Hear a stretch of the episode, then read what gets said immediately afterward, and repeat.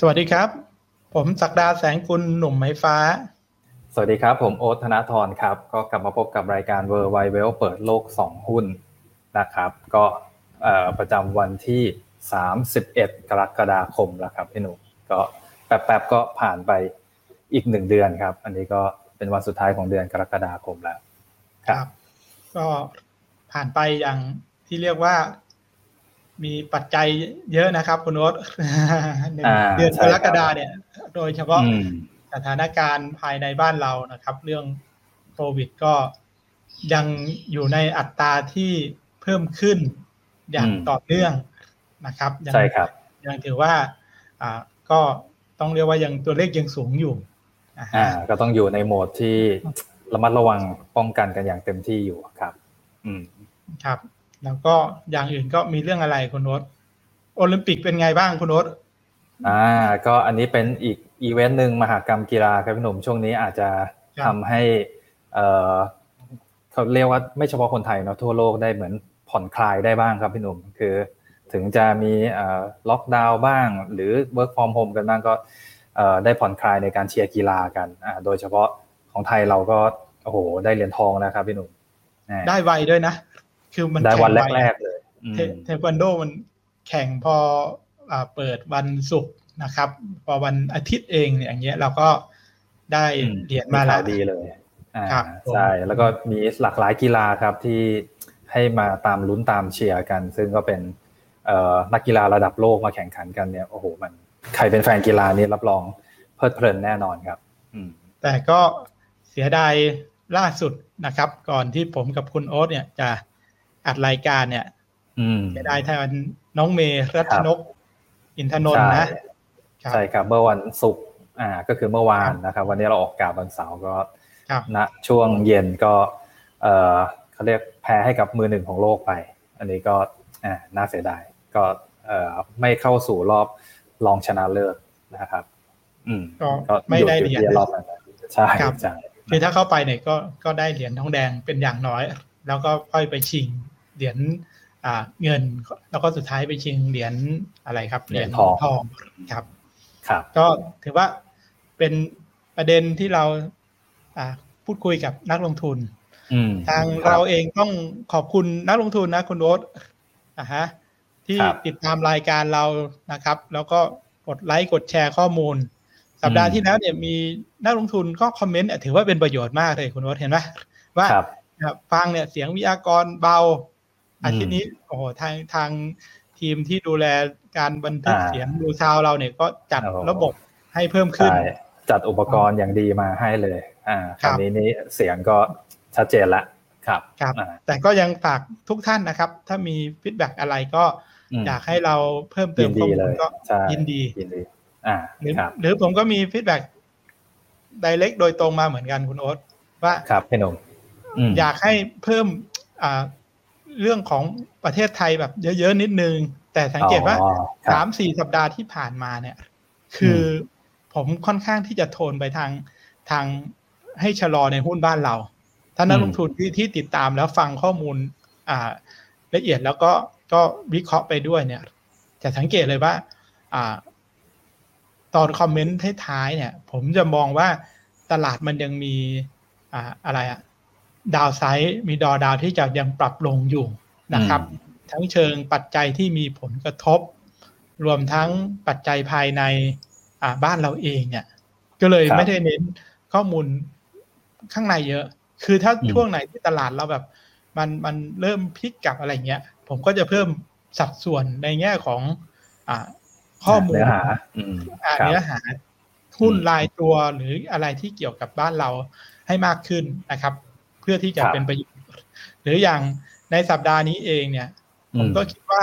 น่าจะเป็นประโยชน์มาก ๆ เพราะผมก็ได้รับคำถามมาจากนักลงทุนโดยตรงรวมทั้งน้องๆไอซีของหลักทรัพย์หยวนต้าเนี่ย ที่ถามเข้ามาเกี่ยวกับสถานการณ์ว่าลูกค้าที่มีการซื้อลงทุนเกี่ยวกับกองทุนต่างประเทศ โดยเฉพาะกองทุนที่เมืองจีนไปเนี่ย ตอนนี้จะทำยังไงดี อืมครับอ่านะครับหลายๆกองเนี่ย ต้องเรียกว่าราคาก็ลงมาแรงลดลงแรงนะครับ อันนี้เดี๋ยวในรายการก็คงจะมีเพิ่มเติมให้นักลงทุน ก็ฝากติดตามเราไปเรื่อยๆนะครับสำหรับวันนี้อ่าเด่นแรกเลยครับคุณโอ๊ตนะของสัปดาห์นี้ ผมยกประเด็นเรื่องของ การประกาศตัวเลขเศรษฐกิจก็คือตัวเลขตัวเลขสำคัญเลย GDP ของอทางอเมริกาขึ้นมาก่อนนะครับ ซึ่ง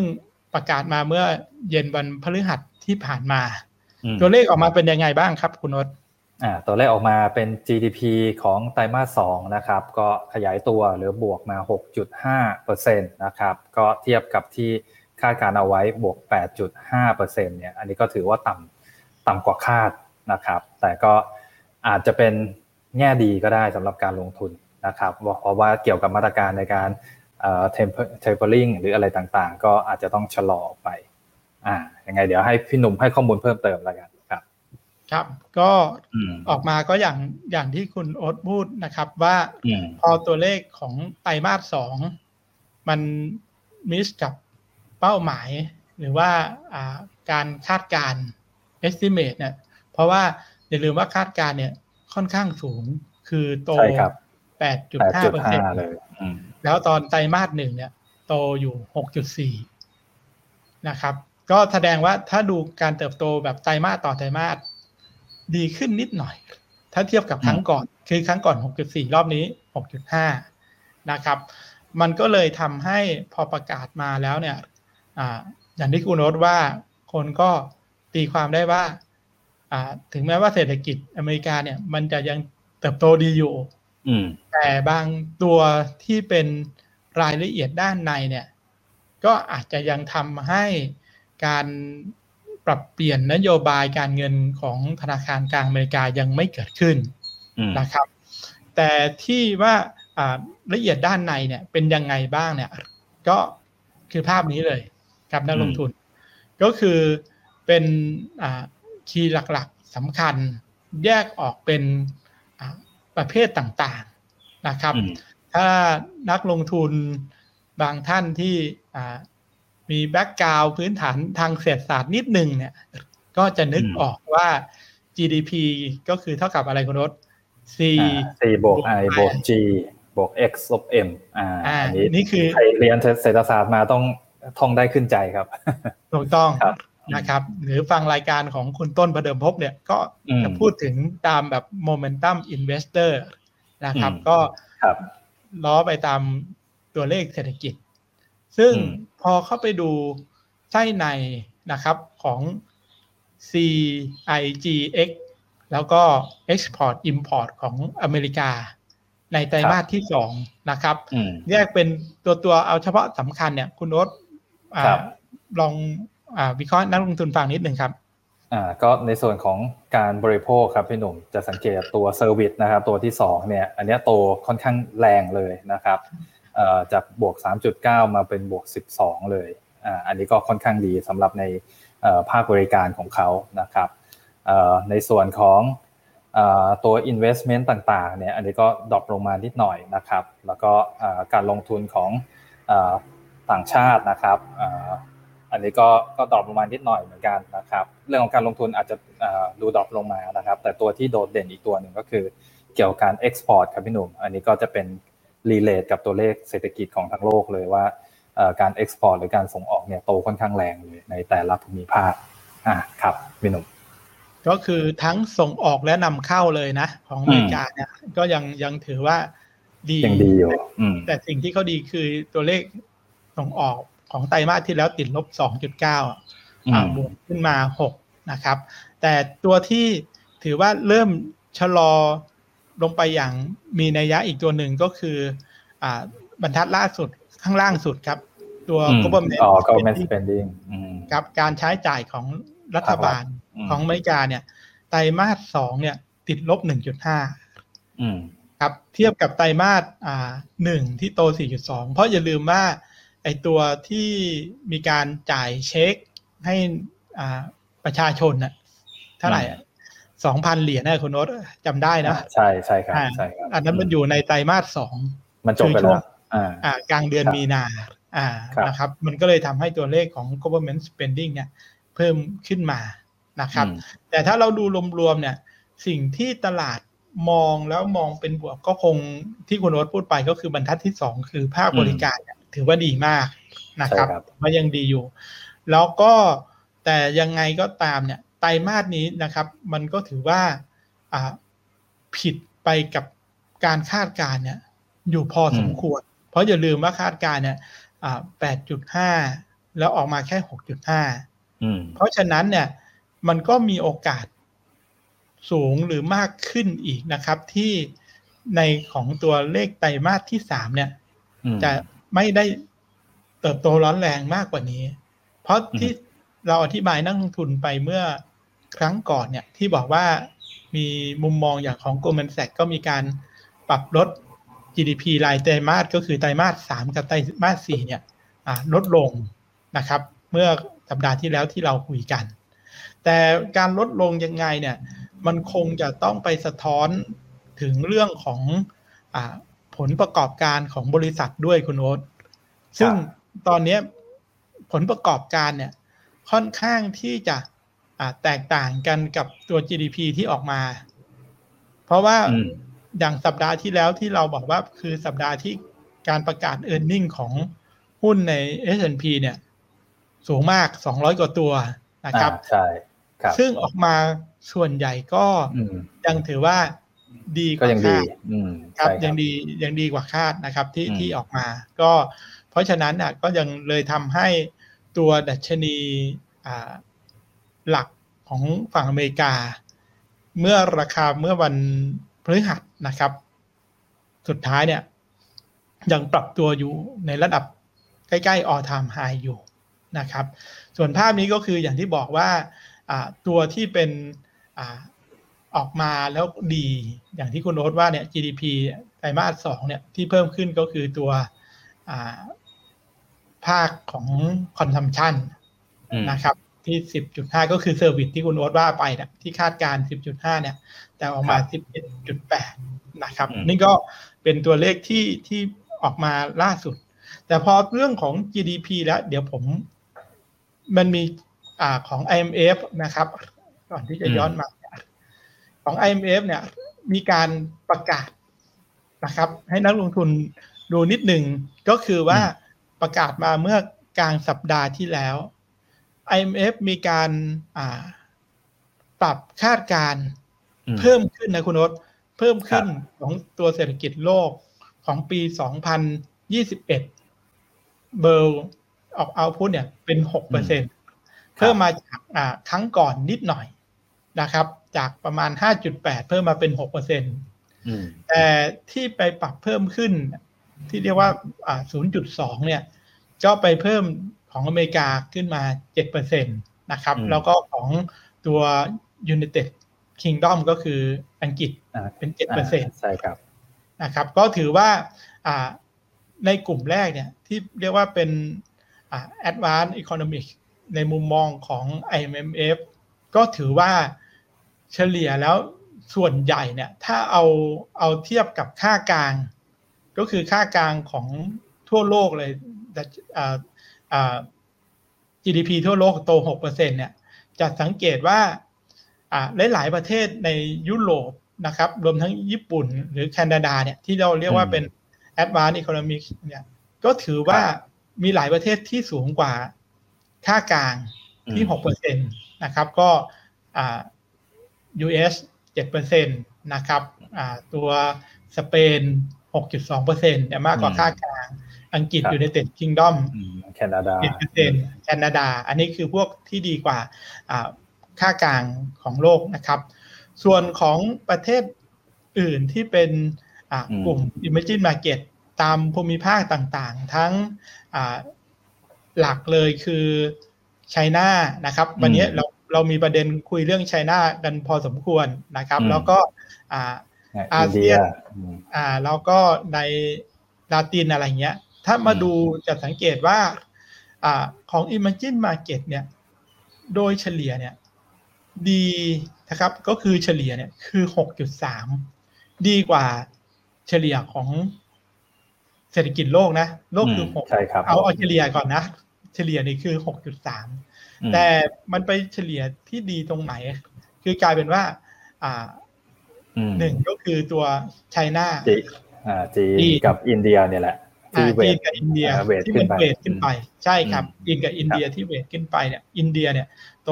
9.5 ถือว่าแบบสูงมากนะครับจีน 8.1 ยังเป็นการเติบโตที่อยู่ในสูงนะครับ สูงกว่าอเมริกาสูงกว่าอังกฤษก็คือพูดง่าย ๆ เศรษฐกิจของจีน เป็นรองแค่ของอินเดียเท่านั้น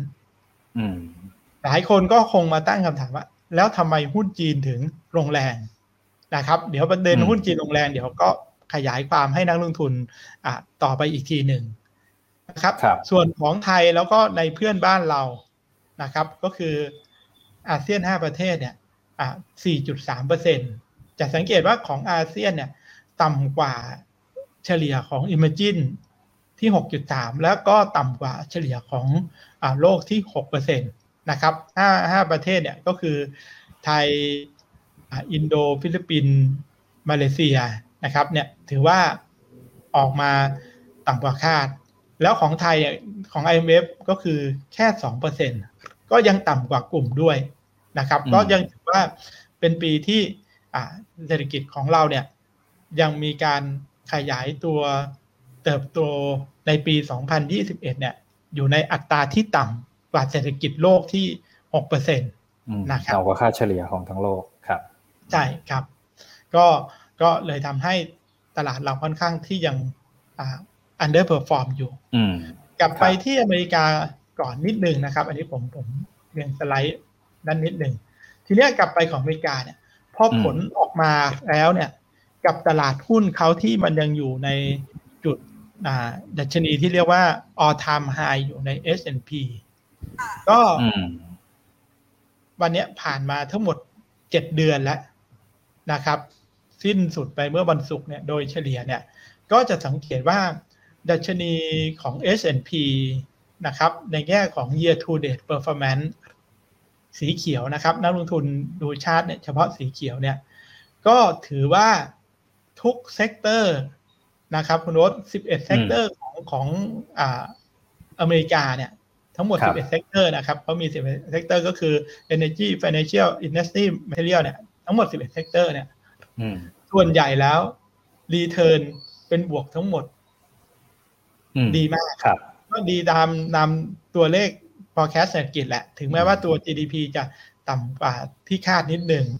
โดยถ้าดูตามนี้นี่ก็คือเป็นบวกทั้งหมดเลยใช่ไหมครับพี่หนุ่ม ทุก sector เป็นบวกหมดเลยครับอ่าก็อันดับหนึ่ง sector ที่บวกเยอะที่สุดก็คือสามสิบสองเปอร์เซ็นต์คือ energy นะครับ สูงที่สุดรองลงมาเป็นกลุ่มอ่า real estate ก็คือพวก REIT อันนี้ที่วิเคราะห์ให้นักลงทุนฟังอยู่แล้วว่าว่ามันมี flow ที่เข้าไปอยู่ในกอง REIT เนี่ยค่อนข้างเยอะทั้งที่ REIT ที่อเมริกาด้วยนะครับ ประมาณเกือบ 27%นะครับ แล้วค่อยรองลงมาสาม sector หลักก็คือค่อยมาเป็นตัวอ่า financial ก็คือกลุ่มสถาบันการเงินครับครับแต่ตัวที่เติบโตน้อย แต่ก็ยังเป็นบวกอยู่ ก็ใกล้เคียงกันนะครับ ก็คืออ่า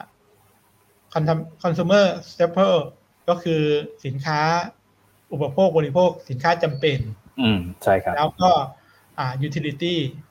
สองกลุ่มนี้จะมาตอนไหนโน้ตก็มามักตอนที่ที่ตลาดหุ้นไม่ดีเศรษฐกิจชะลอตัวแหละ utility กับกับ อ่า consumer staple ถึงจะมาสินค้าจำเป็นสินค้าจำเป็น แต่ตอนนี้จะสังเกตว่ามันค่อนข้างที่จะ underperform อยู่ เพราะฉะนั้นโดยรวมก็ถือว่าผ่านมาเจ็ดเดือนนะครับ ในมุมมองของของตลาดฝั่งอเมริกาเนี่ยเขายังได้แรงหนุนในปัจจัยบวกเนี่ย ทั้งเรื่องผลประกอบการของบริษัทจดทะเบียนหุ้นรายตัวที่ออกมาดี ก็ทำให้ดัชนีหุ้นยัง ปรับตัวสูงขึ้นได้นะครับ การที่ตลาดยังไม่ได้ไปวิตกกังวล กลัวเกินไปเกี่ยวกับเรื่องของการเปลี่ยนแปลงนโยบายนะครับของทางเฟดเอง ซึ่งก็ต้องรอการประชุมในรอบเดือนกันยายนนู่นแหละ ถึงจะมีการพูดถึงเรื่องของ tapering เพราะฉะนั้นมันก็มีไทม์ไลน์ทำให้ตลาดค่อนข้างที่จะอ่าดีแหละอืม แต่ถ้าเราไปดูว่าการขึ้นรอบนี้ไอ้ที่บอกนักลงทุนไปเนี่ย สังเกตนี่คือตัวอ่าดัชนี S&P 500 นะครับ จะสังเกตว่า S&P 500 เนี่ย ขึ้นมาหลักๆ เนี่ยโดดๆเลยนะคุณโอ๊ตอ่าแต่เราจะสังเกตนี่คือ S&P 500 ที่เป็น Energy อันนั้นเมื่อกี้คือ year to date นะ แต่ถ้าเอาเดือนล่าสุดเลยเนี่ยอืมผมยกตัวอย่างเลยว่า sector ไหนที่ อ่อนมากกว่าเพื่อน อืมคือกลุ่ม Energy นะ อืมครับ ถ้าดูดู Energy ถ้าถ้าแบบเดือนนี้ไม่ลงเนี่ย จริง ๆ return เขาเนี่ย ร่วม40เปอร์เซ็นต์อืมสูงกว่านี้อีกอืมสูงกว่านี้ year to date เนี่ยเขาเคยขึ้นไปแตะ40กว่าเปอร์เซ็นต์ครับนะครับ เพราะอืมราคาน้ำมันมันสูง แต่ตอนเนี้ยลดช่วงบวกลงมาเนี่ยจาก32.7เปอร์เซ็นต์เนี่ย เพราะว่ามาหัก จากเดือนเนี้ย เดือนอืมเดี๋ยวล่าสุดกรกฎาเนี่ยอืมเดือนล่าสุดเนี่ย ที่ปรับตัวลงโดยเฉพาะตอนต้นเดือนเนี่ยเขาลงมาสิบกว่าเปอร์เซ็นต์อืมครับ อ่านะครับ ก็เรื่องของอาราคาน้ำมันนะครับ ที่ตอนต้นเดือนเนี่ย มีผลของการ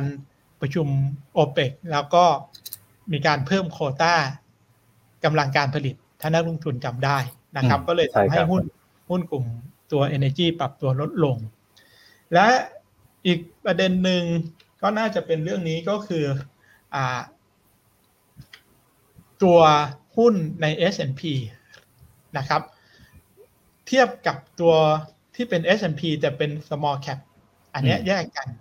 จะสังเกตว่าณปี 2021 นะครับ ก็คือช่วงท้ายตรงเนี้ยนะท้ายๆที่แบบปรับตัวสีขาวๆขึ้นมาเยอะๆเนี่ย อันนี้คืออะไร คือเป็นดูในเชิงเปรียบเทียบ valuation พรีเมียมระหว่างหุ้น US ตัว large cap ก็คือตัวใหญ่อะ S&P 500เนี่ยเทียบกับตัว S&P small cap หรือที่เราเรียกว่าตัว small cap อ่า600 index นะครับอืมซึ่ง forward PE ตรงเนี้ยหุ้น S&P 500 เนี่ย ขึ้นไปเทียบกับตัวเล็กเนี่ยโอ้พีพรีเมียมอยู่ประมาณอ่าสี่เท่า สูงมากนะครับ สูงสุดในรอบ20ปี ถ้าจากชาร์ตเนี่ยชาร์ตนี้ตีความความหมายคืออะไร หุ้นเล็ก underperform อืมครับ ซึ่งภาพนี้สวนทางกับบ้านเรา ใช่ครับ ของเราบ้านเรานี่เอ่อหุ้นตลาด MAI นี่โอ้โห performance นี่ดีมาก ๆ ครับพี่หนุ่ม บวกขึ้นมา year to date น่าจะไม่ต่ำกว่าสามสิบสี่สิบเปอร์เซ็นต์นะครับอืมในแง่รีเทิร์นในใช่แง่ครับผลตอบแทน year to date นะ แต่ใช่ของครับเขาเนี่ย หุ้นหลักๆเลย ก็คืออาหุ้นหุ้นใหญ่เนี่ย ถูกครับซื้อหรือว่า performance เนี่ย ดีกดีว่ากว่าอืมหุ้ครันบหุ้นตัวตัวเล็ก อันเนี้ยอืมคือคือข้อแตกต่างกันครับแต่ทั้งนี้ทั้งนั้นเนี่ย ข้อที่ต้องอ่าระมัดระวังกับหุ้นอเมริกาเนี่ย ก็ยังมีอยู่นะครับ มีการพูดถึงกันอยู่ อันนี้ผมก็ไม่ได้เอามาอัปเดตเนี่ยจำได้ว่าน่าจะเป็นเดือนแล้ว อันนี้ก็ วนกลับมาอัปเดตให้นักลงทุนอ่าดูในสัปดาห์นี้อีกสักครั้งหนึ่งนะครับ ก็คือตัวเลขตัว margin debt นะครับอืมตคอรันบนี้เข้าไปสู่จุด all time high อีกครั้งหนึ่งอืมครับนะครับ เราไม่ได้คุยเรื่องตัวเลขนี้มาสักผมจำได้ว่าร่วมสองเดือนแล้วคุณโอ๊ตอืมตอนที่มันอยู่ประมาณสักแปดแสนสี่หมื่นหรือแปดแสนห้าหมื่นอ่า ล้านเหรียญ US นะครับ ตอนนี้เผลอแป๊บเดียวอืมตัวเลขนะครับ มาแต่เก้าแสนแล้วครับอืมสีแดงแดงๆเนี่ยครับ จะขึ้นมาแตะเก้าแสนละอืมเส้นสีแดงคือตัว total margin debt อืมของ US นะครับ ก็คือการใช้อ่า leverage ตัว margin นั่นเอง ส่วนอืมสีฟ้าหรือสีน้ำเงิน S&P 500 ก็คือมุมด้านซ้ายที่ตอนนี้ ก็ไปแตะๆตรง all time high ใกล้ๆ 4,500 จุด มาคู่กับ อ่า เพราะฉะนั้นตัวเลขนี้ก็ถือว่าอ่าเป็นข้อระมัดระวังเป็นปัจจัยที่ต้องติดตาม ถึงแม้ว่าอ่าการเปรียบเทียบถึงก็คือว่าอ่ามูลค่าของแถวแถวเก้าแสนล้านเนี่ย ถ้าไปเทียบกับตัว Market Cap ของ S&P ที่มัน Market Cap มันก็โตไปด้วยคุณโอ๊ตนึกออกนะครับอืมใช่ครับ Cap ขึ้นมา 4,500 จุด 4,400 จุดตรงเนี้ยแคปก็โตขึ้น ตอนนี้ตัว Margin Dip เองมันไม่ถึง 2%ก็ยังถือว่าถ้ามองแบบเทียบเปอร์เซ็นต์กับ Market Cap เนี่ย ยังดูดูไม่น่ากังวล แต่ถ้าดูแบบเป็นก้อนเม็ดเงิน ก็ต้องมีความระมัดระวังนะครับนั่นก็ก็คือสิ่งที่ดู แต่สิ่งที่เป็นพอยต์หลักของอาทิตย์ที่ผ่านมา เพราะอาทิตย์ที่ผ่านมาเนี่ยบ้านเรามีวันทำการซื้อขายแค่สามวันสามวันใช่ครับ เราหยุดไปนักลงทุนก็พอรู้นะครับ เราหยุดกันน่ะในวันจันทร์แล้วก็วันพุธที่ผ่านมาแต่ของต่างประเทศเขาเนี่ยโอ้โห ถือว่าเราเปิดมาเนี่ยบอกว่าโอ้โหเราโกงความตายได้อีกแล้วบางวันเนี่ย บางวันเราเราบอกเอ้ยโกงความตายได้ เพราะอะไร เพราะดัชนีหุ้นใกล้ๆเพื่อนบ้านเราเนี่ยครับ โดยเฉพาะหุ้นในฝั่งจีนห่างเสงโอ้โหปรับลงค่อนข้างแรงนะครับ ลงแรงใช่ครับ ดังภาพนี้คือยกตัวอย่างเห็นได้ชัด นี่เป็นตัวหุ้นสีดำคือตัว NASDAQ นะครับดัชนี NASDAQ สีดำก็คือดูด้านซ้ายคุณโอ๊ต ดัชนี NASDAQ ตัวนี้อยู่ที่ประมาณ 1,500 จุดประมาณเนี้ยนะครับ 1,500 จุด กับเส้นสีม่วงม่วงก็คือดูสเกลด้านซ้าย ก็คือเป็นอะไร Hang Seng Tech อืม Hang Seng Tech อันนี้เอาเฉพาะ Hang Seng sector เดียว ก็คือหุ้นเทคนั่นเอง อืมโอ้โหถ้าคิดเป็นเปอร์เซ็นต์แล้ว ต้องเรียกว่า คุณโอ๊ตยังถามผมบอกว่ามันลงมาเยอะขนาดนี้เลยใช่นักลงทุนที่ไม่ได้ดูเนี่ย เราเราไม่ได้สัมผัสอยู่ในตลาด นักลงทุนจะดูแค่แบบว่าเห็นอีกทีนี่คือตกใจนะครับ อืม คือไม่ไม่ดูชาร์ตเนี่ยไม่เห็นจริง ๆ นักลงทุนคือถ้าเมื่อไหร่แบบเฮ้ยเราเราแค่ถามไอซีหรือเราดูเองว่าเฮ้ยห่างเสงลงห้าร้อยจุด เราก็เฉยเฉยวันหน้ามาดูเฮ้ยมันลงสองร้อยจุด คือถ้าดูแบบเนี้ย ดูไม่ตื่นเต้น ครับแต่ถ้าดูจากชาร์ตสีอ่าม่วงด้านซ้าย ดัชนีที่สูงสุดก็คือ Q1 ประมาณเดือนอ่ามีนานะครับ มีนาเนี่ย ตัวเอ็มลากขึ้นไปเนี่ยปลายกุมภาสูงสุดเลย คือดัชนีเทคของห่างเสงเนี่ยขึ้นไปประมาณหนึ่งหมื่นแปดร้อยเกือบหนึ่งหมื่นหนึ่งพันอืมใช่ครับ มาล่าสุดคุณโน้ตมาล่าสุด ถึงวันที่ยี่สิบเจ็ดนะ ไม่ได้ล่าสุดจนถึงแบบ เมื่อเมื่อวันศุกร์นี้นะนักลงทุนลงมาเหลือเท่าไหร่คุณโน้ตหกประมาณหกพันสองหกพันสามอ่าใช่เขาหายไปนี่เกือบเกือบครึ่งครับพี่เกือบครึ่งครับนักลงทุนหายไปเกือบครึ่ง เพราะฉะนั้นนี่แหละเลยเป็นคำถามที่ผมถูกนักลงทุนอ่ารวมทั้ง น้องๆไอซีบางคนถามมาว่า เอ๊ะที่รู้มาช่วงตอนปลายปีที่ อ่า ไม่ว่าจะเป็นใครเนี่ย ส่วนใหญ่ก็บอกว่า ให้ซื้อกองทุน ซื้อกองทุนไหนด้วยคุณนศกองทุนที่เป็น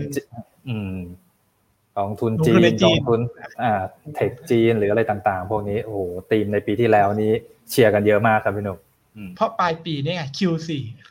คุณนศดูจากชาร์ตเนี่ย ตอนปลายปี Q4 อะ ดัชนีมันก็ขึ้นไปจริง มันขึ้นจากเจ็ดพันสองปลายปีขึ้นจากเจ็ดพันสองหุ้นเทคฮ่องกงเนี่ยเจ็ดพันสองไปเท่าไหร่ ไปหมื่นแปดสิบแต่ที่มาคอกันเยอะๆ โดยเฉพาะ Q1 ช่วงหลังปีใหม่ มกราเนี่ย คอ ผมยังจำได้ว่า ว่ามีเพื่อนที่เป็น อ่า ไม่ได้เป็นนักลงทุนโดยตรงเนี่ย แต่เขาลง อ่าเหมือนกองทุนอะไรคุณนศ provident fund อย่างเงี้ย อืมครับก็ไปเลือกมันเลือกลงทุนได้ ทุกวันเนี้ย คุณนศจะจะนึกถึงอย่างพวก provident fund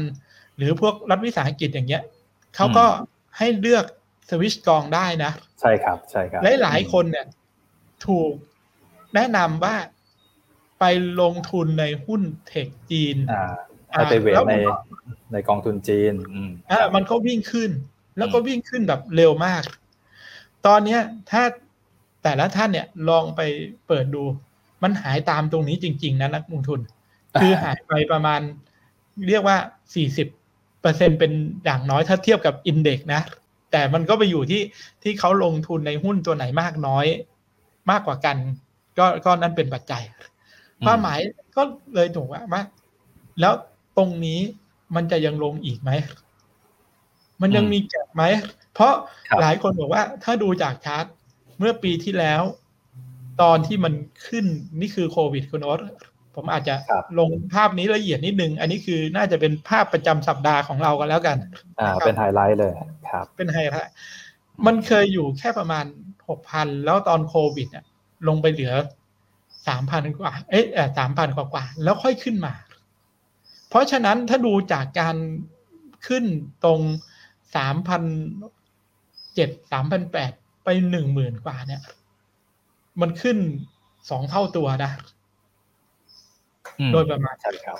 ใช่ไหมขึ้นไปไปสองเท่าตัว ตอนนี้ลงมาประมาณนั้น คนก็กลัวว่าเฮ้ยมันจะยังลงต่อหรือเปล่า แต่เดี๋ยวผมค่อยเฉลยนะ ว่าจะวางกลยุทธ์ยังไง ไปเรื่องอื่นนิดหนึ่งเรื่องโฟ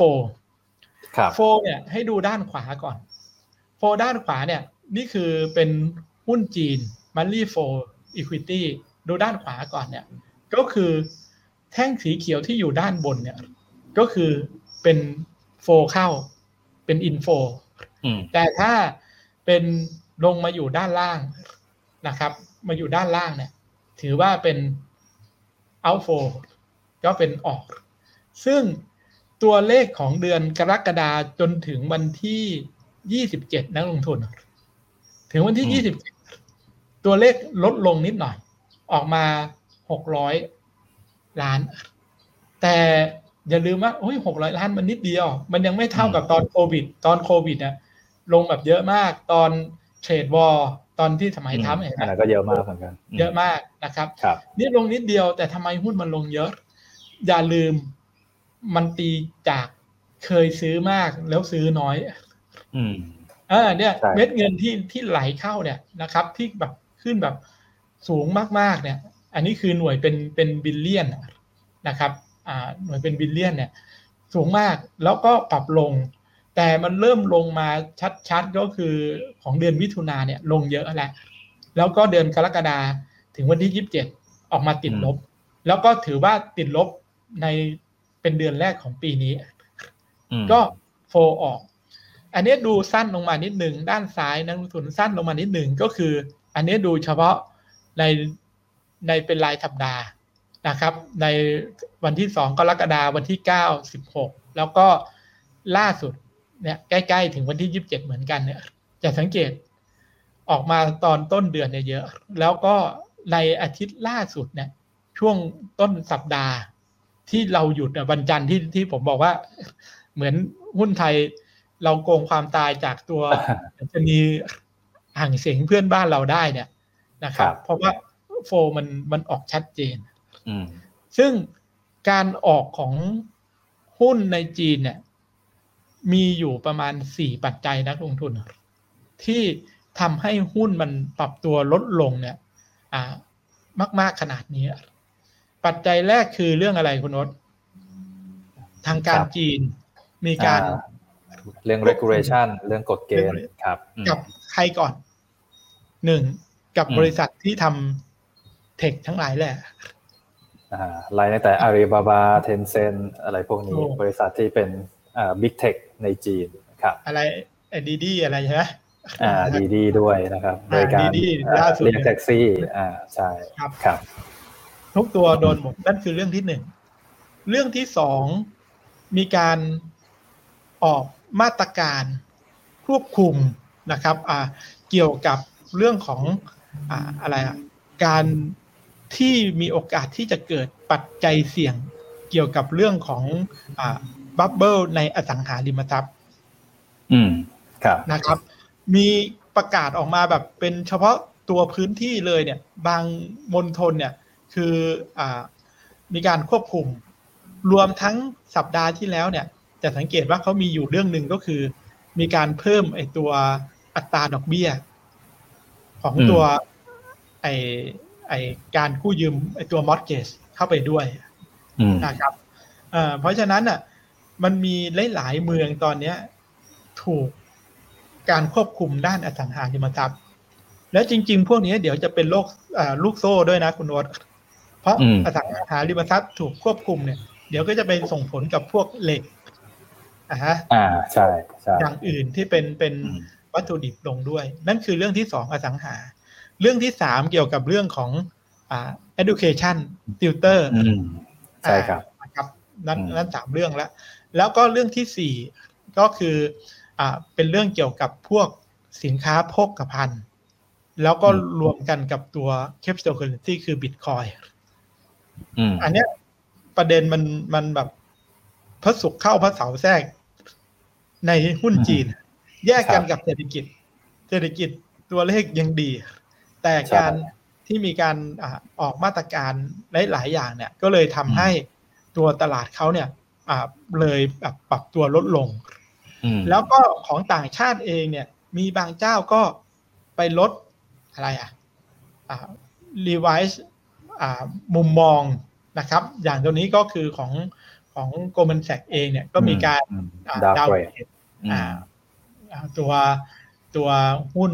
ของจีนของจีนครับ แต่ผมผมเข้าไปอ่าน paper เนี้ยแล้วเนี่ยก็ไม่ได้ถึงกับ downgrade ว่าให้ออกนะ คือเขายังเป็นอ่า overweight country อยู่ คือยังเป็น country หลักที่ที่ที่ลงทุนอยู่ แต่แต่แบบเหมือนลดระดับความน่าสนใจลงอ่าใช่ครับ อันนั้นก็ก็ก็เป็นเหตุผลหนึ่ง นั่นคือด้านปัจจัย ลบนะครับ ก็โดยสรุปก็คือมีปัจจัยสี่อย่างจากทางการจีน บวกกับปัจจัยที่ห้าคือเป็นการ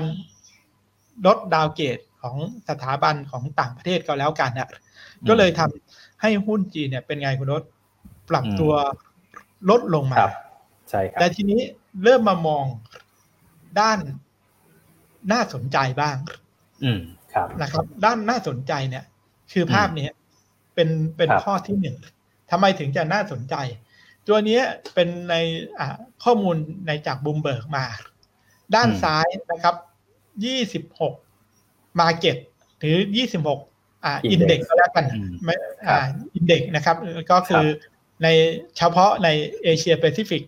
ตรงเนี้ยซึ่งไทยแลนด์ก็อยู่ตรงนี้ของไทยเราอยู่อันดับ 16 นะนักลงทุนก็คือ SET ไทยนะครับ อันดับหนึ่งตั้งแต่ฟิลิปปินส์นะครับ ลงมาถึงเพื่อนบ้านเราจาการ์ตา ให้คุณโอ๊ตอธิบายในแง่ของบวก return ที่มากน้อยให้นักลงทุนก่อนนะครับอ่าโอเคครับ คือถ้ามาดูในคอลัมน์รองสุดท้ายเนี่ยนะครับที่เป็นเปอร์เซ็นต์ในรอบหนึ่งเดือนเนี่ยเอ่อตัว performance ของแต่ละ index เป็นยังไงบ้าง อันนี้ก็ถ้าไล่เรียงกันไปเลยนะครับอย่างของตลาดฟิลิปปินส์เนี่ย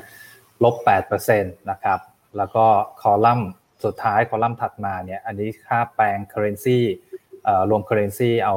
US currency มาคำนวณด้วยเนี่ยเขาก็จะติดลบไป 10%เพราะมีมีการอ่อนค่าลงด้วยนะครับทีนี้มาดูตัวที่ติดลบเยอะๆกันก่อนครับพี่หนุ่มก็อย่างตัว H-Share Chinaนะครับ อันนี้ก็เป็นหุ้นหุ้นจีนที่มาลิสต์อยู่ในตลาดฮ่องกงนี่ยครับ อันนี้ติดลบไปถึง 13.22%เลยครับพี่หนุ่มอันนี้ถ้ารวมอ่าในในแค่หนึ่งเดือนในแค่หนึ่งเดือนนะครับ อันนี้ถ้ารวมตัว currency คำนวณตัว currency ไปด้วยเนี่ยก็ติดลบ 13.3 นะครับ ก็ค่อนข้างเยอะเงินหยวนยังไม่ยังไม่ได้วิ่งเท่าไหร่ เงินหยวนยังนิ่งๆ อยู่ประมาณสัก 6.4 6.5 ต่อ US อยู่ครับอ่าครับอีกตัวหนึ่งที่เยอะๆ ก็แน่นอนครับห่างเสงตลาดฮ่องกงเลยอันนี้ที่ไม่ได้รวมกับตัวหุ้นของจีน ที่มาลิสอยู่ในฮ่องกงเนี่ยครับก็ลบไป 9.7%เลยนะครับอ่าทีนี้ครับลองมาดูของไทยกันบ้างครับพี่หนุ่ม ก็อันดับ 16เนี่ยนะครับถ้าไล่เรียงกันมาเนี่ยเราเนี่ยใน 1 เดือนนะครับเราลบไป 3.24%แต่นี้ที่น่าสนใจครับพี่หนุ่ม ถ้าคำนวณเป็น US ด้วยเนี่ยก็คือเงินบาทเราอ่อนค่าไปด้วยเนี่ยเราก็จะติดลบถึง 5.78%เลย อ่าอันนี้ก็อยู่ในเออก็ค่อนข้างสูงเลยนะครับ ถ้าเทียบกับเอ่อในแต่ละอินเด็กซ์ที่ที่ลิสต์มาโชว์ให้นะครับ โดยโดยเฉพาะเอาตัวที่เรื่องของ US เข้าไปเกี่ยวดอกข้องด้วยที่ US คำนวณด้วยค่าขึ้นนะครับอ่าก็ก็เพราะฉะนั้นมันเลยทำให้ว่าเวลาที่อ่าต้องอธิบายตรงนี้ เพราะว่าเวลาที่นักลงทุนต่างชาติมองเนี่ยเขาไม่ได้มองมุมเดียว ถ้ามองแบบนักลงทุนต่างชาติเนี่ยเขาต้องมองมุมในเรื่องของอัตราแลกเปลี่ยนด้วยใช่ความเสี่ยงเรื่องค่าเงินต่างๆด้วยครับใช่เพราะถ้าเผื่อค่าเงินมีโอกาสที่จะอ่อนเนี่ยเขาก็ชะลอไว้ก่อนดีกว่า เพราะที่บอกว่ามาลงทุนหุ้น อาจจะได้กำไรหุ้นสามสี่เปอร์เซ็นแต่ไปขาดทุนค่าเงินอีกสองเปอร์เซ็นต์ก็ไม่คุ้มกัน มันไม่คุ้มแต่ตรงนี้เขาเจอทั้งทั้งหุ้นลงด้วยสามเปอร์เซ็นแล้วก็เจอค่าเงินอีกสองเปอร์เซ็นอย่างเงี้ย อันนี้ก็ ก็ยิ่งยิ่งทำให้ต่างชาติชะลอความน่าสนใจก็ลดลงไปอีกครับ ครับโอ้แต่บวกเยอะสุดใครคุณคุณโอ๊ตสีเขียวๆเนี่ยสิบสี่เนี่ย โอ้โห L A O S ครับลาว ไม่น่าเชื่อ เออครับจริง ๆ คุณโอ๊ตต้องไปลงทุนที่หุ้นลาวนะ ผมจำได้ไปดูมาหลายปีแล้วมีหกตัวตอนนั้นนะครับ ผมไปมาหลายปีแล้วไปได้ไปดูหุ้นที่นู่นอยู่นะครับแล้วก็ เอาอย่างนี้ ทีเนี้ยสิ่งที่ผมบอกว่าหน้านี้ก็เป็นหน้าไฮไลท์ผมอยากให้นักลงทุนดูตรงนี้ครับ คือดูสองช่อง PE ช่อง PE กับช่อง Dividend นะครับ เพราะตอนนี้หุ้นในกระดานของจีนหลาย ๆ ดัชนีนะครับที่ลงเยอะ Hang Seng China Enterprises หรือ Hang Seng เองนะครับ หรือตัวที่ไหนนะครับ เซี่ยงไฮ้นะครับอันดับที่สิบสามเนี่ย พวกนี้ PE คุณโอ๊ต Hang Seng ตอนนี้ PE เหลือสิบเอ็ดเท่า trailing PE นะเหลือสิบเอ็ดเท่า ของ Hang Seng China Enterprises เนี่ยเหลือสิบเอ็ดจุดห้าเท่าของเซี่ยงไฮ้ Composite เหลือสิบห้าจุดห้าสี่เท่า ถูกไหมถูกครับหุ้นลาวขึ้นเพราะอะไรหุ้นลาว PE ห้าจุดเก้าสองคุณโอ้ครับ อืมสงสัย นักลงทุนต้องไปดูหุ้นลาวนะ หุ้นลงแล้วก็ลงไปฟ้าอะไรเงี้ยดีเวเดนเยียวดีเวเดนยิวนี่เจ็ดจุดสองเก้าเปอร์เซ็นต์เลยครับพี่หนุ่มเออนะครับโอ้เพราะฉะนั้นเนี่ยโยกเงินไปลงทุนที่ลาวดีไหมลองทำการบ้านนะ อันนี้ไม่ผมไม่ได้ไม่ได้พูดเล่นนะนักลงทุนแต่ต้องไปดูเรื่องต้องไปดูเรื่องสภาพคล่องด้วยครับพี่หนุ่มถูกถูกอ่าครับ สภาพคล่องแล้วก็เรื่องค่าเงิน อืมอ่า แล้วก็ที่สำคัญเนี่ยลาวเนี่ย ผมรู้มาว่าวันที่เท่าไหร่ วันชาติเขาเนี่ยในเดือนธันวาเนี่ยผมจำไม่ได้วันที่สองหรือวันที่ยี่สิบกว่าเนี่ยเขาจะเริ่มเปิดไอ้รถไฟสายจีนเชื่อมต่อมาที่ลาว ปีนี้เขาเปิดได้ตามโปรเจกต์เลยนะ ผมยังวางแผนผมคิดว่าคนไทยหลายๆคนเนี่ย เริ่มจะวางแผนแล้วถ้าเผื่อโควิดหมดเนี่ย เป้าหมายหนึ่งในการท่องเที่ยวเลยคือ ไปเที่ยวลาว คุณโอ๊ตจะนั่งรถไฟจากลาวไปที่สิบสองปันนาเนี่ย คุณบินเนี่ย แค่สี่ชั่วโมง โอ้เร็วมาก อืม คุณโอ๊ตนั่งจากเบียงจันไปหลวงพระบางแค่สองชั่วโมงอืมครับ จะจะไวมากครับ อันเนี้ยลาวเนี่ยน่าสนใจมากช่วงปลายปีต้นปีเนี่ย ผมว่าถ้าโควิดหมดเนี่ยน่าไปเที่ยวผมก็อยากจะไปลองนั่งรถไฟลาวเชื่อมจีนนะ อันนี้ก็เชิญชวนนะครับ นอกจากเรื่องของการลงทุนนะนอกเรื่องไปนิดนึงแต่ทีนี้แต่ทีนี้สิ่งที่อยาก พูดให้ฟัง หุ้นไทยหุ้นฟิลิปปินส์เนี่ยไม่ถูกนะคุณโอ๊ตอ่ายี่สิบกว่าต่อให้เป็นเทลลิง PE เพราะอันนี้มันมันมันเป็น Apple to Apple เปรียบเทียบกันได้ เพราะทุกคนใช้ trailing PE เหมือนกันหมด ครับ ใช่ไหมอย่างของฟิลิปปินส์ยี่สิบหกเท่า ของบ้านเราเนี่ยก็คือ index ที่ล่าสุดตรงนี้แหละครับ ของไทยก็คือข้อสิบหกเนี่ย หนึ่งห้าสามหกวันนี้ยังยังลงมาต่ำกว่านิดหน่อยนะครับ เพราะเพราะหน้าจอมาตอนสิบเอ็ดโมงตอนเมื่อเช้าก็ยังอยู่ประมาณยี่สิบเจ็ดอ่ายี่สิบเจ็ดเท่า อยู่ใน band บนถ้าเทียบกับเอเชียแปซิฟิกประเทศอื่นนะครับนักลงทุนก็ก็ดูดูประเด็นตรงนี้ไว้ก็แล้วกัน เพราะทุกคนก็ก็คงมองในเชิงเปรียบเทียบ แต่ถ้ามองในบรรทัดขวาเนี่ย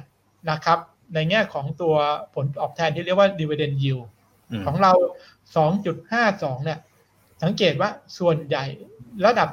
2.5ขึ้นไปเนี่ยถือว่าดีหมด ครับนะครับ เนี่ย ถือว่าดีหมด อ่า ถือว่าดีนะครับ ยกเว้นที่ลาวเลยคุณรถเจ็ดที่คุณรถโดดเด่นมากนะครับลงดุลแล้วได้เจ็ดเปอร์เซ็นก็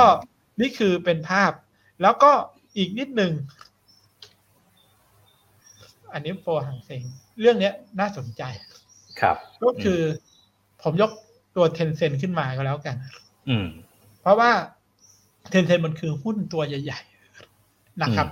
แล้วก็เป็นเทคที่ว่าเทนเซ็นช่วงต้นปีคุณโอ๊ตเชื่อไหม เทรดอยู่ PE อันนี้ไม่ใช่ PE ย้อนหลังนะ อันนี้คือเป็น forward PE อะฮะ เคยเทรด forward PE บนกำไรที่มองไปในอนาคตเนี่ย ครับเกือบไปแต่สี่สิบเท่า อืมครับวันเนี้ย เมื่อวันพฤหัสตัวนี้ตัวนี้ลดลดมาครึ่งหนึ่งลงมาครึ่งหนึ่งครับ ลงมาครึ่งหนึ่ง เพราะฉะนั้นเนี่ย ผมมองว่าถ้าไปเลือกลงทุนที่เรียกว่าลงทุนแบบ อ่า อะไร global trade นักลงทุนใช้บริการที่หยวนต้าได้ไหม global trade คุณวศอ่า ได้แน่นอนครับพี่หนุ่ม เรามีให้บริการการเทรดหุ้นต่างประเทศด้วยอ่าสามารถมาเปิดบัญชีแล้วก็ลงทุนหุ้นต่างประเทศได้เลยด้วยนะครับ แล้วตลาดฮ่องกงเนี่ยเป็นตลาดหลักที่ทางใช่ครับไต้หวันเราก็มีสาขาอเมริกาใช่ได้หมดครับ คือผมมองว่าหนึ่งถ้าลงเป็นรายตัวเนี่ย น่าไปเลือกเป็นรายตัวเหมือนกันนะ โดยเฉพาะใหญ่ๆเนี่ยผมผมบอกอย่างเทนเซ็นนี่ผมเริ่มเริ่มจ้องแล้วมีลูกค้านักลงทุนปรึกษาเนี่ยผมเริ่มให้มองเลย เพราะพอเวิร์ดพีมันลงไปถูกมากนะครับ ทีนี้พอมาถึงจีนเรื่องนี้ทั้งหมดเนี่ย ผมก็จะไปกลับไปตอบคำถาม ที่ถูกตั้งคำถามแล้วคิดว่าหลายคนคงอยากรู้ว่า มาถึงตรงนี้แล้วเนี่ย หุ้นจีน หุ้นฮ่องกงแยกเลยครับ คนที่ซื้อกองทุนมาตอนต้นปี ตอนเนี้ย performance อาจจะติดลบที่ไม่ได้ขายนะครับ อาจจะติดลบผมว่าเฉลี่ยแล้วเกินยี่สิบเปอร์เซ็นต์ขึ้นไป อาจจะถึงสามสิบเปอร์เซ็นต์อันนี้แล้วแต่ว่าไปซื้อตรงไหน หรือว่าลงมาระหว่างทางอาจจะมีซื้อถัวซื้ออะไรเข้าไปแล้วเนี่ยนะครับผมมีมุมมองว่าน่าสนใจไหมตอนนี้ ส่วนตัวมองว่าอาจจะน่าสนใจนะ ค่อนข้างที่จะอมองแบบคอนเทเลียนแบบสวนสวนกับทิศทางตลาดนิดหนึ่งนะครับ ว่ามันมันอาจจะยังลงอยู่ แต่ด้วยความเชื่อมั่นนะครับ เพราะว่าหลังสุดเมื่อต้นสัปดาห์ไอ้กลางสัปดาห์เองเนี่ยเขาก็มีทางการก็มีการประชุมพวกสถาบันการเงิน พวกธนาคารเนี่ย เพื่อที่จะพูดถึงประเด็นของตลาดหุ้นที่มันลงมาเยอะเหมือนกัน ก็เลยทำให้การฟื้นตัวในในหุ้นก็เกิดขึ้นได้ในวัน วันพฤหัสก่อนวันศุกร์ก็จะปรับลงมา แต่ตอนนี้มันยังเป็นโหมดในแง่ของการแพนิคอยู่ ผมเชื่อว่าตลาดลงแบบอ่ามีเหตุผลไม่มีเหตุผล แต่การขายอาจจะไร้เหตุผลนิดนึง เพราะเหตุผลในการลงเนี่ยสี่ห้าปัจจัยที่ที่เล่าให้นักทุนฟังเนี่ย ถือว่าเป็นเหตุผลที่ทำให้หุ้นลงได้ แต่การที่มันลงมาเร็วแล้วก็บางตัวที่บอกว่าเคย trade PE แบบสี่สิบเท่าตอนนี้มาเหลือยี่สิบเอ็ดเท่าเนี่ย โดยที่มันลงเนี่ย ถ้ามันถ้า PE มันลงโดยตัว E มันลงเนี่ยมันน่ากลัว แต่ถ้ามัน PE มันลงโดยเฉพาะตัว P ลงเนี่ย มันไม่ได้น่ากลัว อ่าใช่เพราะ earning ก็อ่ายัง support อยู่ครับเออถ้าถ้าตัว E ตัวข้างล่างมันยัง support อยู่แล้ว P มันลงเนี่ย มันคือโอกาสในการซื้อมองเป็นโอกาสครับ อ่า ผมมองเป็นโอกาสแต่ไม่ใช่ทั้งตลาด นะครับไม่ใช่ selective หลายตัว เพราะถ้าเลือกลงทุนได้เนี่ยแนะนำเปิด global trade ดีแนะนำที่หลักทรัพย์ยนต้าแต่ถ้าคน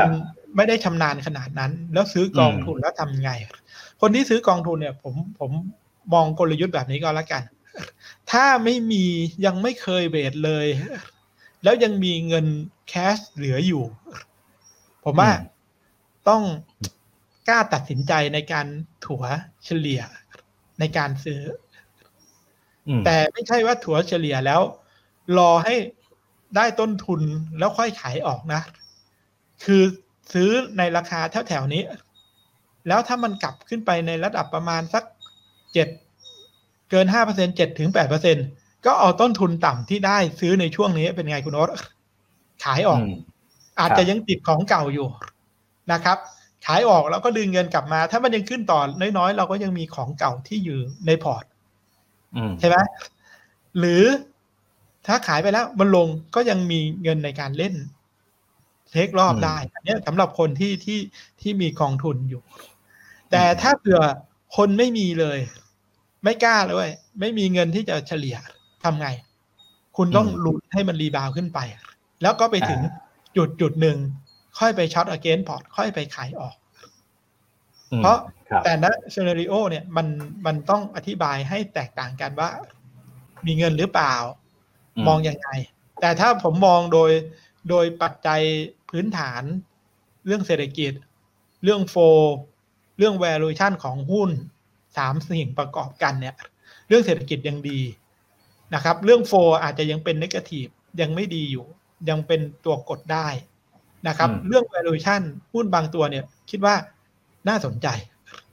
อ่าฮะอันนี้คือคือมุมมองนะครับ วันนี้ก็เลยแตะในส่วนตรงนี้ให้นักลงทุนแบบ พอสมควรจะได้เห็นภาพกันนะครับผมอ่าส่วนประเด็นอื่น ทีนี้ไปเร็วนิดนึงในช่วงสักสิบนาทีท้ายๆนะครับสิบนาทีเนี่ยอ่าหลังจากที่อเมริกามีการประกาศตัวเลข GDP ออกมานะครับ แล้วก็ที่ผ่านมาเนี่ย เราก็อัปเดตให้นักทุนฟังตลอดว่า ทิศทางค่าเงินดอลลาร์หรือว่าดอลลาร์อินเด็กเนี่ยยังมีโอกาสที่ยังแข็งค่าขึ้นอยู่ แต่เมื่อวันพฤหัสพอตัว GDP มันผิดคาดการกว่าที่ประเมินไว้เยอะ 8.5 ออกมาแค่ 6.5 เนี่ย ก็ทำให้เป็นความโชคดีในแง่ของการอ่อนค่าของค่าเงินในระยะสั้นเนี่ยเกิดขึ้นนะครับ เลยทำเห็นราคาทองคำปรับขึ้น เลยเห็นน้ำมันปรับขึ้น แต่สิ่งที่ผมเห็นในแง่โฟเนี่ยอยากอธิบายนักทุนฟัง นี่คือเป็นตัว position การถือครองดอลลาร์ของของตัวพวกสถาบันพวกเหตุฟันเนี่ยว่าตอนนี้เขาทำอะไร สีดำเนี่ยคือดอลลาร์ถ้าอยู่ใต้ศูนย์ก็คือถือช็อตเยอะ แต่ที่ผ่านมาเนี่ย เราอัปเดตให้นักลงทุนฟังตลอดว่า การถือดอลลาร์ขาช็อตเขาเนี่ย ปิดลงไปเรื่อยๆ คุณโอ๊ตจนสีดำเมื่อสัปดาห์ที่แล้ว ยังไม่ได้รวมสัปดาห์นี้นะครับ ตัวเลขนี้มันจะออกมาทุกทุกวันจันทร์วันอังคารเนี่ย ผมจะได้ข้อมูลพวกนี้มาเนี่ย แต่อัปเดตให้นักลงทุนฟังว่า ของเมื่อสัปดาห์ก่อนเนี่ย ตอนนี้ตัวเลขการถือครองดอลลาร์อินเด็กของสถาบันเนี่ย มันพลิกกลับมาเป็นด้านรองแล้วจากช็อตเยอะๆอ่าเนี่ยช็อตเยอะๆคุณโอ๊ตกลับมาลองแล้ว มาถือลองเนี่ยแสดงว่ามองขึ้น อืมใช่ครับ ถือลองมองขึ้น แล้วมันสวนทางอะไร มันสวนทางกับสีฟ้าที่แต่ก่อนเนี่ยลองเยอะมากๆ สีฟ้าเนี่ย ก็คือเงินยูโรนะครับ ที่เคยถือเยอะๆ ตอนเนี้ย สีฟ้าลดลงมาลดลงมากๆอ่า ลดลงมา กับอีกตัวหนึ่งครับ คือสีม่วงม่วงที่อยู่ด้านบน เยอะๆ ตอนนี้ก็ลงมาค่อนข้างเร็ว คือ Imagine Market อื มอ่าก็คือเคยลองเคยเคยมองค่างเงิน Imagine Market ที่แข็งค่าขึ้นแต่ตอนนี้เป็นไง มองปรับตัวลดลงนะครับ เพราะฉะนั้นภาพนี้เองก็จะไปสะท้อนกับอะไรกับราคาทองคำกับราคาพวกสินค้าโภคภัณฑ์ แล้วก็ตัวตลาดหุ้นด้วย เราก็พูดมาหลายที่อันนี้ก็ขอข้ามแต่ไฮไลท์คือว่าทิศทางของดอลลาร์ถึงแม้ว่า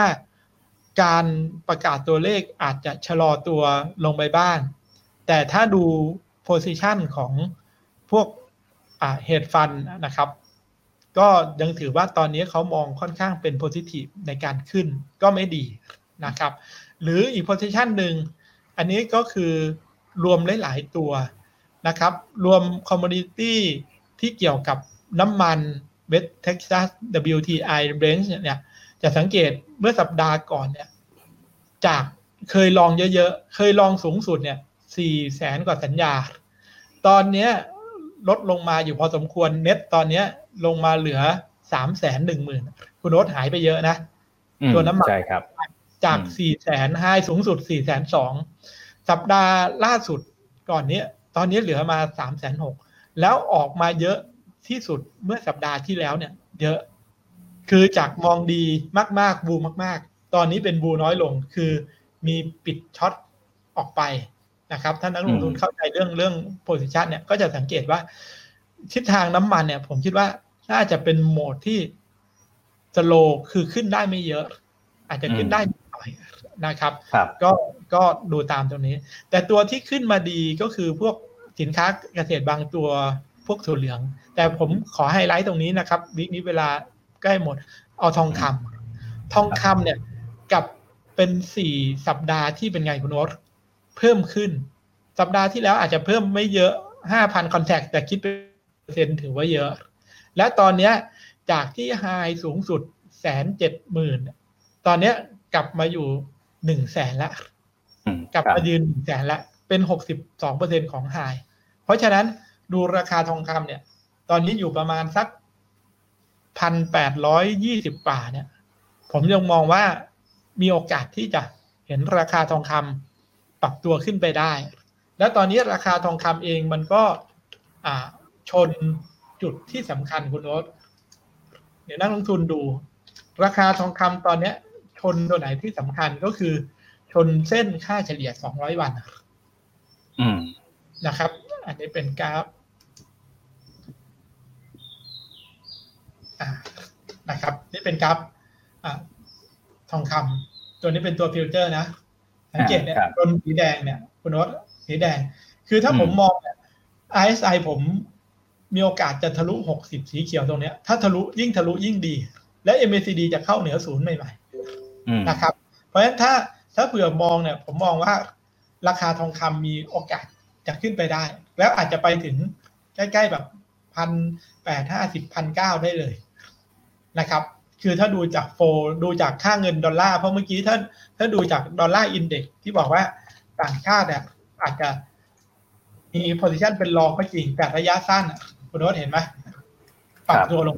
อ่า ระยะสั้นเนี่ย ตัวตัวดอลลาร์เริ่มปรับลงมาหลังจากที่ประกาศตัวเลข GDP มีการชะลอตัวลงอืมใช่ครับใช่ครับก็ก็เลยทำให้ทองคำยิ่งมีโอกาสที่จะปรับขึ้นนะครับ นี่ก็ก็ สั้นๆ ในแง่ของของตัวเกี่ยวกับคอมมูนิตี้นะครับ ในในวิกนี้ไม่ได้เน้นมาก ไปถึงสัปดาห์หน้าคุณโอ๊ตมีปัจจัยอะไรบ้างที่นักลงทุนต้องอ่าติดตามแล้วก็เดี๋ยวผมก็จะสรุปหุ้นไทยอ๋อเดี๋ยวก่อนก่อนไปตรงนั้นขอตรงนี้สั้น ๆ นิดนึง อันนี้พูดไปเมื่อสัปดาห์ที่แล้วอธิบายเรื่องเรื่องที่แบงก์ชาติไปซื้อทองคำเยอะๆ แล้วก็เป็น reserveอ่าเป็น reserve อาทิตย์ที่แล้วเราอธิบายภาพนี้ไปเยอะ อ่า แล้วตัวเลขออกมาล่าสุดเนี่ยคุณโน้ตก็คือว่าชัดเจนครับชัดเจน อ่า มีธนาคารกลางซื้อ อ่า ทองคำในครึ่งปีแรกเนี่ยนะครับ ทั้งหมดสามร้อยสามสิบสามจุดสองตันเป็นคนที่ซื้อเยอะที่สุด โอ้โห ดูเหมือนรวยมากเลยนะครับ ประเทศนั้นคือไทยรถเออไทยแลนด์ครับมาเป็นอันดับหนึ่งเลยครับ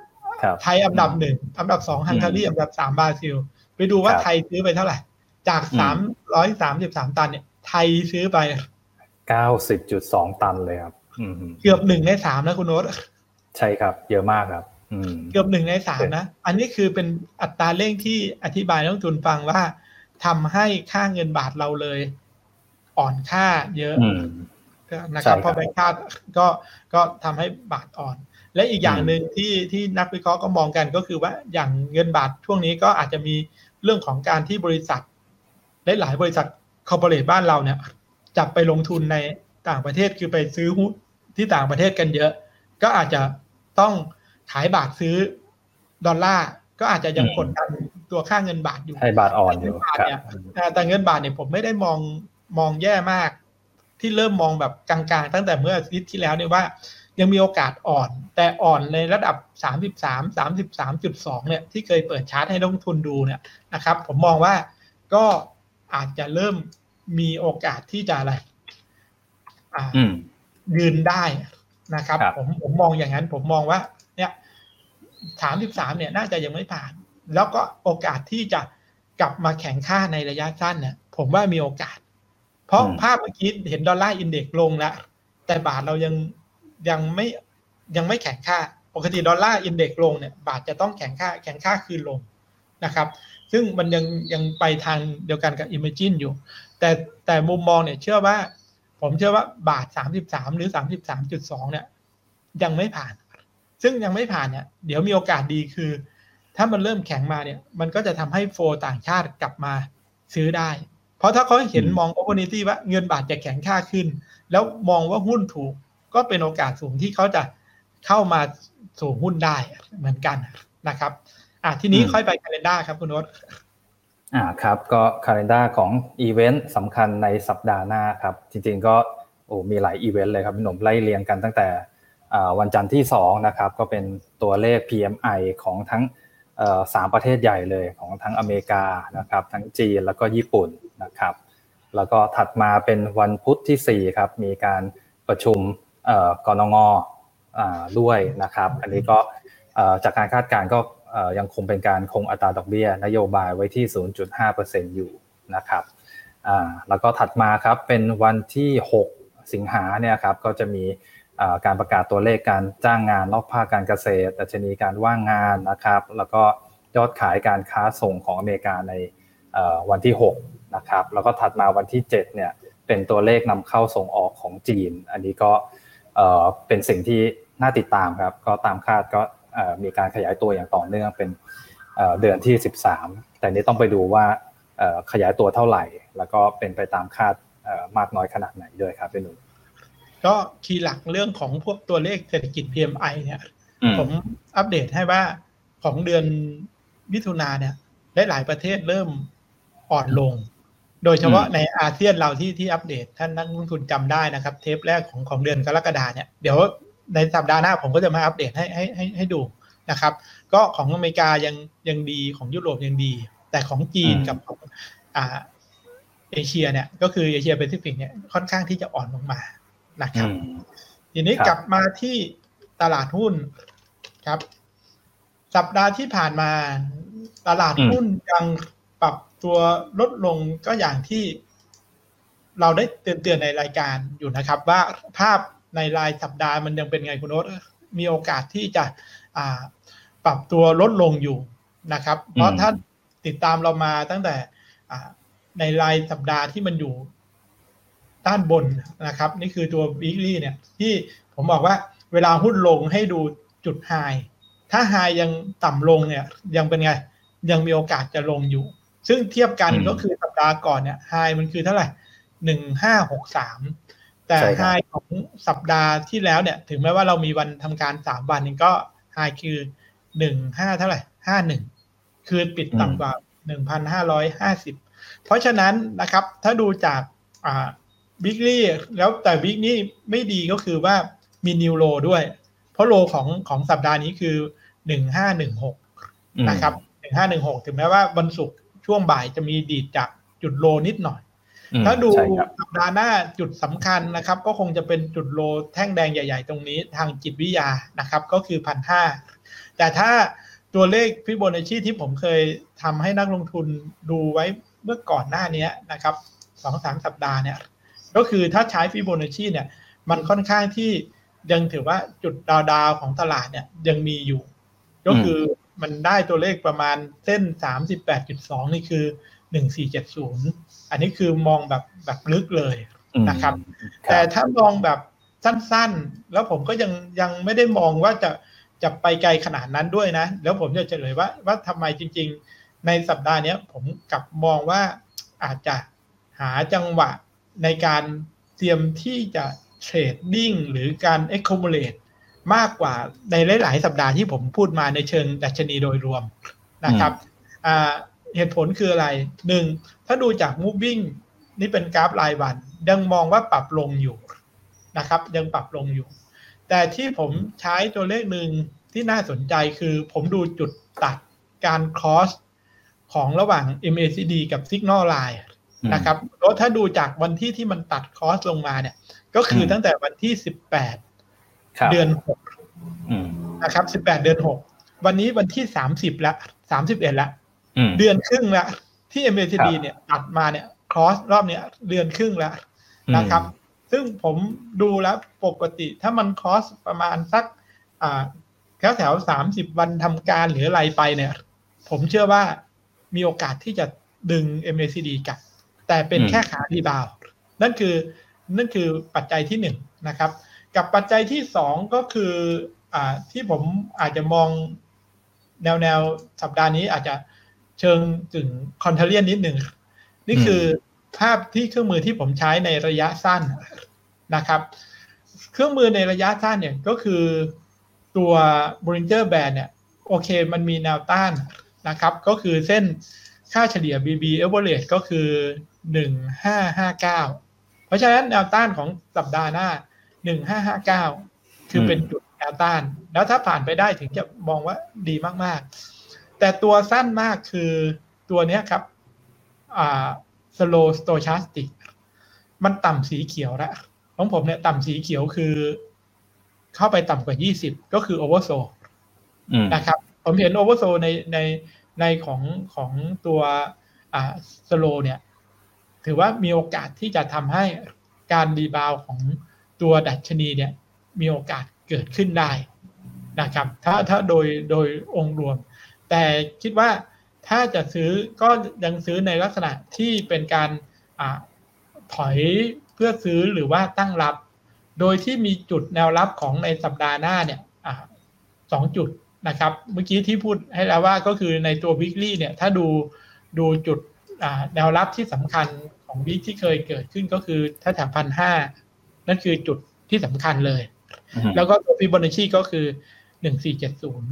นะครับ แต่ถ้ามองต้านก็คือหนึ่งห้าห้าเก้านะครับ แต่ในสัปดาห์นี้ผมออกมองว่าน่าลุ้น trading เก็งกำไร แบบฟันธงคือผมเลือกโมเมนตัมในฝั่งฝั่งให้นักลงทุนสำหรับขาเก็งกำไรนะ ไม่ใช่คนที่ซื้อแบบสะสม เลือกให้เป็นเป็นฝั่งเน้นเน้นเทรดเด้งสั้นแบบ rebound ใช่ไหมครับพี่หนุ่ม rebound แต่ก็ก็หุ้นบางตัวอาจจะมี gap พอสมควร คือพอมันชิดตรงใกล้ๆพันห้าเนี่ย ก็ต้องต้องพูดให้น้ำหนักนิดนึง ซึ่งโทนแบบนี้จริง ๆ คุณโอ๊ตก็จะสังเกตว่า ผมก็กลางๆไม่ได้ถึงกับ bull หรือ bear นะครับ ก็มีน้องบางคนบอกเอ๊ะดูพี่หนุ่มก็ก็ ใส่ข้อมูลค่อนข้างที่จะเป็น negative มาอะไรอย่างเงี้ยนั่นคือข้อมูลตามที่เราเราเห็นมานะครับ แต่ถ้าดูจากจากถึงตรงนี้ผมมองว่าลุ้นโอกาสรีบาวของตลาดเนี่ย ในสัปดาห์นี้มีโอกาสนะครับ เพราะฉะนั้นก็เลยเลือกหุ้นเลยคุณโน้ต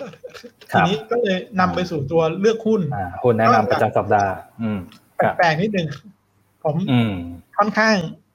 ที่จะมองว่าตัวลงแรง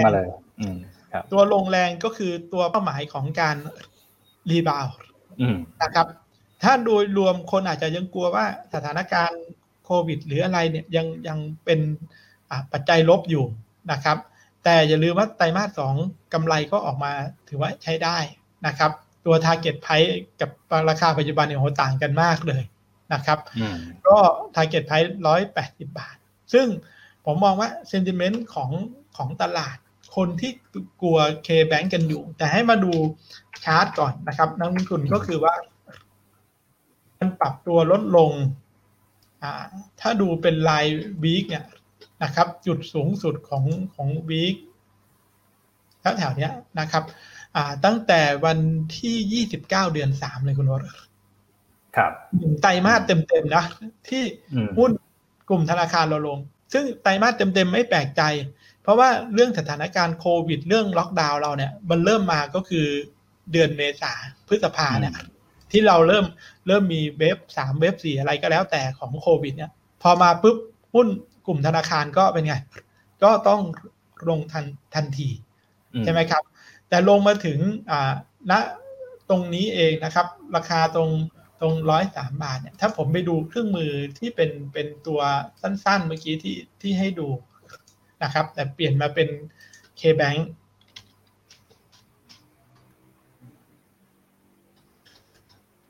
ตัวนี้แช่โอเวอร์โซมานานมาก